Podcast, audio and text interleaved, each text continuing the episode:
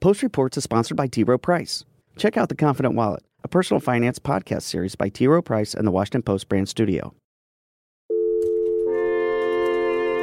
From the newsroom of the Washington Post. ¿Cómo estás? Te habla Arelisa Hernández del Washington Post. This is Cleve Wootson with the Washington Post. It's Ellen Nakashima with the Washington Post. This is Post Reports.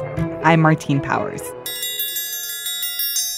It's Wednesday, January 23rd. Today, why the Senate is voting on shutdown bills that have no chance of passing, plus the end of the LA teacher strike and the local toll of trade war tariffs.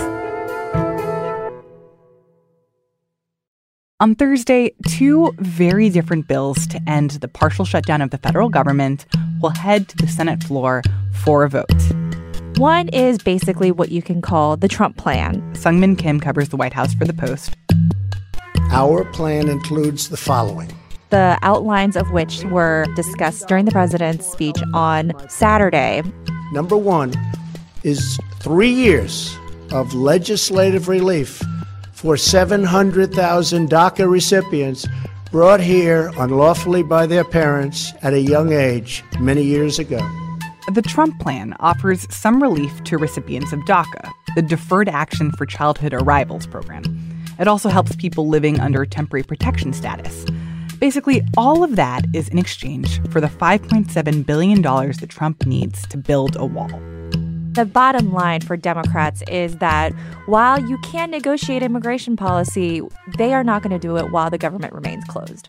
The second bill, backed by Democrats, is what's called a straight funding bill. There is no wall funding, there are no wall provisions, and it will keep the government operating through February 8th. So, a very short amount of time, but it is meant to, in theory, open up the government and buy time to work out a broader immigration deal that could include extra money for border barriers or whatever Democrats are willing to give him. And both are expected to fail. I firmly believe at this point in time, without any change in the dynamics of the Senate and of the conversations with the president, it's fundamentally designed not to pass. What may happen after these votes fail is that there might be a third option that emerges. Neither of these two bills have enough votes to pass. So, why is the Senate voting on them?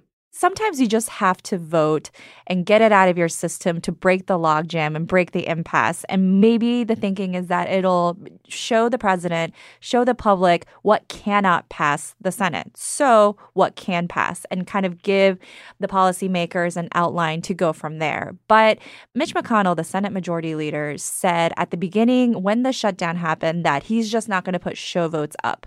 But his members are getting pretty restive and restless and want to at least show that they are doing something, particularly as federal employees who are affected by the shutdown are about to miss their second paycheck on Friday. I want to talk more about why it is that Trump's plan is such a non starter because it seems like Democrats have long been talking about the plight of dreamers, you know, people who came to the States as young people and have been living here for years and years, and that they're sort of like the top tier of people that Democrats are trying to protect why is that not a good enough bargaining chip for Democrats to be willing to kind of throw over some money to Trump for his border wall? So there are a few points on that. One is that they are not going to negotiate while the government remains closed. They can have discussions, they can have negotiations, but the government has to be open in the meanwhile because every day that goes by without a paycheck for these workers, it's just more pain onto them, onto the economy. So that's point number 1. Point number 2 is that they emphasize correctly that the president, this administration, ended those programs. So they're only in that plight because the Trump administration put them there. You know, in their words, like, how dare the president use a problem that he caused to get something that he wants? And number three, the dreamers themselves don't want to be used as bargaining chips. I can't tell you how many times I've heard dreamers say, "We don't want to be used as a essentially a pawn for a wall that we fundamentally oppose." So while Trump has been talking about DACA and Dreamers as like a negotiating tactic The Supreme Court has also been talking about DACA. What did they say? So basically, the lower courts had ruled in favor of the program, even though the Trump administration said in 2017 that they would end it. The federal courts have intervened and said no, the Trump administration did not end it in a legal fashion the administration obviously appealed that to the Supreme Court. And the Supreme Court indicated this week that they would not take up the case, which means the lower court decisions stand. So that is a victory for people seeking to protect the DACA program. How does that affect whether it remains a kind of salient issue for Trump to bargain on? Well, it looks like the Trump administration was banking on the fact that the Supreme Court would actually side with them and say he did have the right to end this program unilaterally. And that, in theory, would give them more leverage in future immigration negotiations. Say, look, this program is about to end. Give me my wall or give me more immigration enforcement provisions. I mean, if it became true that these 800,000 Dreamers who are protected by this program were in imminent danger of losing their status, then you could see Democrats in particular say, say, oh no, we have to act and we are willing to bargain with the Trump administration to protect these dreamers. Obviously, the shutdown has put a lot of pressure on a lot of lawmakers who are hearing from folks back home who are really suffering. Are there any Democrats who are getting to a point where they're like, look, he's asking for $5.7 billion. Like, at this point, the shutdown might be costing us that much. Like, just give it to him and let's get this over with. There's one in particular in the House. His name's Collin Peterson, a conservative Democrat from Minnesota, who basically said that, just given the border wall funding. But he is a big outlier among the House Democrats who now control the majority. The only reason that they are shutting down the government is very simple they want to try and leverage that shutdown into their proposals on border security. Democrats fundamentally feel that you cannot reward what the president has done, which they believe is taking a hostage, taking the federal government as hostage, and they are not willing to reward that kind of behavior. I have heard from Democratic lawmakers several times that, look, Perhaps in the grander scheme of the federal budget, a few billion dollars is nothing, which is true.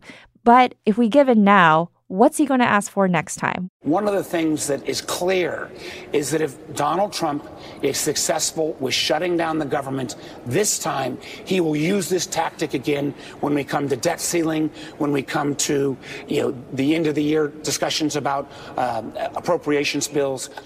One and those are good questions that the that Democrats are asking, and that's what they're sticking by for now. It's the if you give a mouse a cookie theory, right? Exactly. Very much so. Or a kid in a candy bar. And then for Republicans, I mean, obviously there is a political cost to breaking ranks with President Trump. But at the same time, they're worried about re-elections and about what it'll look like that they were the party that kind of held the government hostage to try to get a border wall that maybe not all of these Republicans really care about. So are any of them kind of looking at the landscape and saying like maybe I should just go ahead and vote with the Democrats here to get this over with because I don't think that this is going to end up well for me. There are a few. I mean, we keep mentioning Cory Gardner of Colorado, who is probably the most vulnerable Senate Republican on the ballot next fall. Most Republicans are still sticking with the president and his strategy. While all Republicans were willing to just let the funding bill go in December without any wall money. They're saying, well, the president has made it clear now what he wants, and we are standing by him we will vote for whatever the president says he will support. We don't even care what it looks like. We will just vote for what Trump wants. Because he, I mean, do you think that he really believes that all of the blowback that he'll get for, you know, the IRS not properly functioning and TSA being a disaster and all the bad things happening as a result of the shutdown, that that still won't be powerful enough to kind of counteract the benefits of getting his actual wall built? I think what the president constantly goes back to is the fact that this was a campaign promise. It was basically made on day one when he launched his presidential bid that he was going to build this border wall. He was going to make Mexico pay for it, but that's been pushed aside at this point. We obviously. don't talk about that anymore. We don't talk about that that much anymore, even though we try to remind him that he had gone back on that campaign promise. But I think he fundamentally believes this is a campaign promise that he made, and he has to live up to it no matter what it takes. Thank you so much, Seung Min. Thanks for having me. Seung Min Kim is a politics reporter for The Post. On Wednesday afternoon, House Speaker Nancy Pelosi told President Trump that until the government reopens, the House will not vote on a resolution inviting him to deliver the State of the Union.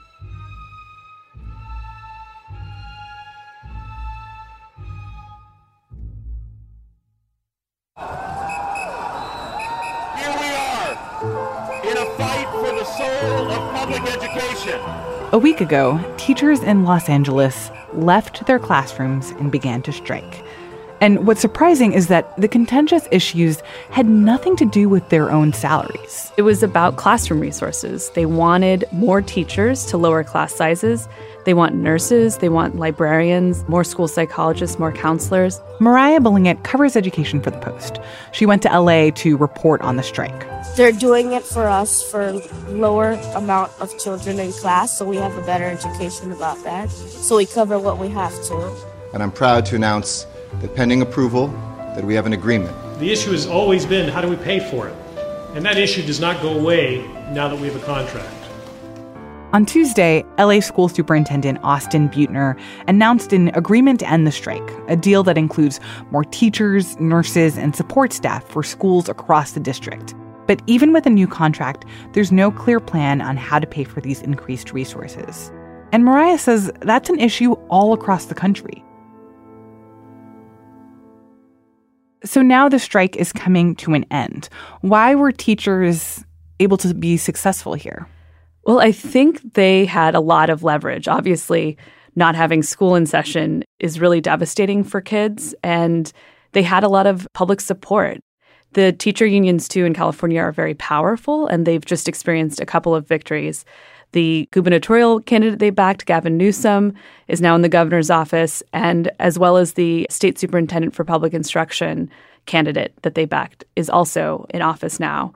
So I think that was part of it. They are very powerful in California, and so they were able to do this successfully. I think that so often when we think about teacher strikes, we think about, oh, well, teachers are underpaid and they're just trying to get more money or higher salaries. And it really strikes me that this was a situation where the teachers weren't striking for their own welfare. It was because of the students, that like the resources for students in the LA school district are so bad that teachers feel like they have to go on strike just to be able to get more stuff for their classrooms, to get smaller class sizes and to get students in better learning conditions. And I feel like that says something. I mean, absolutely. Some of the conditions that these teachers were facing were very extreme. I've spent a lot of time in Oklahoma and I've talked to teachers around the country about what their classrooms are like. I had never heard of a classroom with more than 40 kids, and that's a pretty common thing in LA Unified. I spoke to a girl who couldn't sit down in her classroom because there were too many students and not enough desks. So she had to stand for an entire math class. She also didn't have an AP US history teacher. She had to take it online. So some of the conditions they were facing were really bad and they they were only going to get worse. Obviously, this isn't the first major teacher strike that's happened, even in the last year. I mean, we've seen strikes in Arizona and North Carolina and Kentucky. What do all of these big teacher strikes have in common? Well, first, I think they're all about resources and underinvestment, but also I think that there is perhaps changing sentiment about teachers. You know, the dominant narrative perhaps four or five years ago was that teacher unions were too strong, that they kept bad teachers in public schools, and that they needed to be weakened which is partially why charter schools have become so successful because of this kind of bad image of teachers union and of the quality of the teaching in school districts. Absolutely, those two things go hand in hand and part of the reason that unions are often opposed to charter schools is because charter school teachers aren't unionized and often don't have the same kind of tenure protections that unionized teachers do have. So I think there's shifting public sentiment about teachers and even teacher unions, even in right to work states where teacher unions are either weak or virtually non existent. There's growing public sentiment that we need to invest more money in schools, we need to invest more money in teachers. So even in states like Oklahoma, where I spoke to teachers that were opposed to unions and who voted for Donald Trump and who would not ever view themselves as being aligned with unions, they were participating in these job actions. Do you think that the changing sentiment toward big teacher strikes will encourage more teachers in other school districts around the country to also go on strike as like the only way to actually get action on the things that, that they need? Absolutely. I think this is going to lend momentum to other teacher strikes. Teachers in Oakland, California are now looking at striking, and teachers in Denver actually will vote soon on whether or not to strike. And teachers in Virginia are also going to rally outside of the state capitol for more resources, although they will head back to the classroom after a day. But I believe that this is going to be another year where we're going to see a lot of teacher activism. I feel like it used to be a widely held assumption that being a teacher, being a public school teacher, was a middle class job, that it's a, a job that you can support a family on. And I think that it's been a slow progression to folks understanding that like in a lot of places being a public school teacher is not a middle class job. It's like barely a job that you can survive on. Absolutely. I mean that's not necessarily the case in los angeles where the teachers are better paid. But in oklahoma you know one of the things i did was i called food pantries and i said do you have teachers? And i even said this is outrageous but do you have teachers that use your services one food pantry I spoke to said we actually use a principle on our brochure because we want to make teachers aware that they can come. A principal of a school who is a recipient of a food pantry. Yes, absolutely. I spoke to another teacher who was living in a Habitat for Humanity house. And when I spoke to the director of Habitat for Humanity, he said, I never envisioned putting you know, public school teachers in these houses. This is not who it was intended for, but they make so little that they qualify. So yeah, in some states it's not even a middle class job anymore. It's as you said, it's you can barely scrape by. And especially considering that these are all jobs that you have to have a college degree and a credential for. Some of these teachers can go work at Starbucks and make more money. Moriah Balingit is an education reporter for The Post.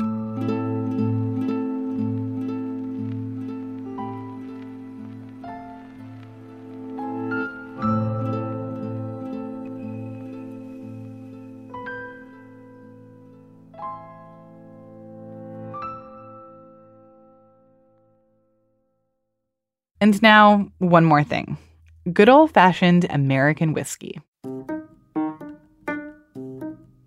Catoctin Creek's been in business since February of 2009, so next month we celebrate our 10th anniversary. Scott Harris is the founder of Catoctin Creek Distillery Company in Virginia. And a big part of his growing business is selling his rye whiskey in Europe. In March, we had a trip over to the UK, and we had come out of those meetings in March with definite agreements to go forward with a distributor and with about a dozen retailers. Typically, about 25% of Harris's business comes from Europe. But that changed this summer. We'll be in, imposing tariffs on steel imports and tariffs on aluminum imports. When President Trump enacted new tariffs on European aluminum and steel, Europe retaliated and put its own tariffs on a wide range of American goods, including bourbon and rye. The tariffs were announced, and our distributor in the UK dropped us, completely dropped us, and stopped returning phone calls even. The tariffs are part of the president's larger trade war. We have right now an $800 billion trade deficit with the world. Some people call it a mirror tariff. Trump is focused in particular on trade with China. But Harris says that the European side of the U.S. trade war is being overlooked. These are small town American jobs that are being impacted. And I just don't think the administration thought that through when they announced the tariffs. Now, with profits from the European market down to nearly zero, and the shutdown essentially dominating the national conversation, Harris says that he's not optimistic about trade talks going forward. There's just not much reason for hope at all in the future on this.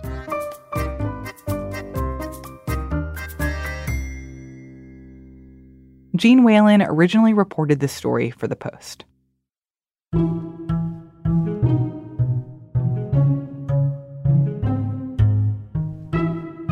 That's it for today's episode. Join the conversation on Twitter using hashtag postreports. And you can learn more about all the stories in today's show over at washingtonpost.com slash postreports. I'm Martine Powers. We'll be back tomorrow with more stories from the Washington Post.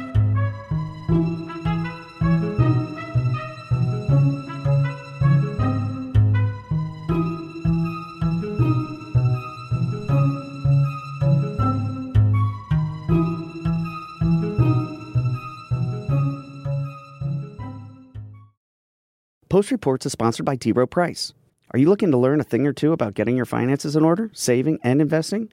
Check out The Confident Wallet, a personal finance podcast series by T. Rowe Price and the Washington Post brand studio. Find it wherever you get your podcasts. The 2024 presidential campaign features two candidates who are very well known to Americans. And yet, there's complexity at every turn. Criminal trials for one of those candidates, young voters who are angry. The Campaign Moment podcast from the Washington Post gives you what matters. I'm Aaron Blake, and I'm covering my 10th election cycle. My colleagues and I have insights that you won't find anywhere else. So follow the Campaign Moment right now, wherever you're listening.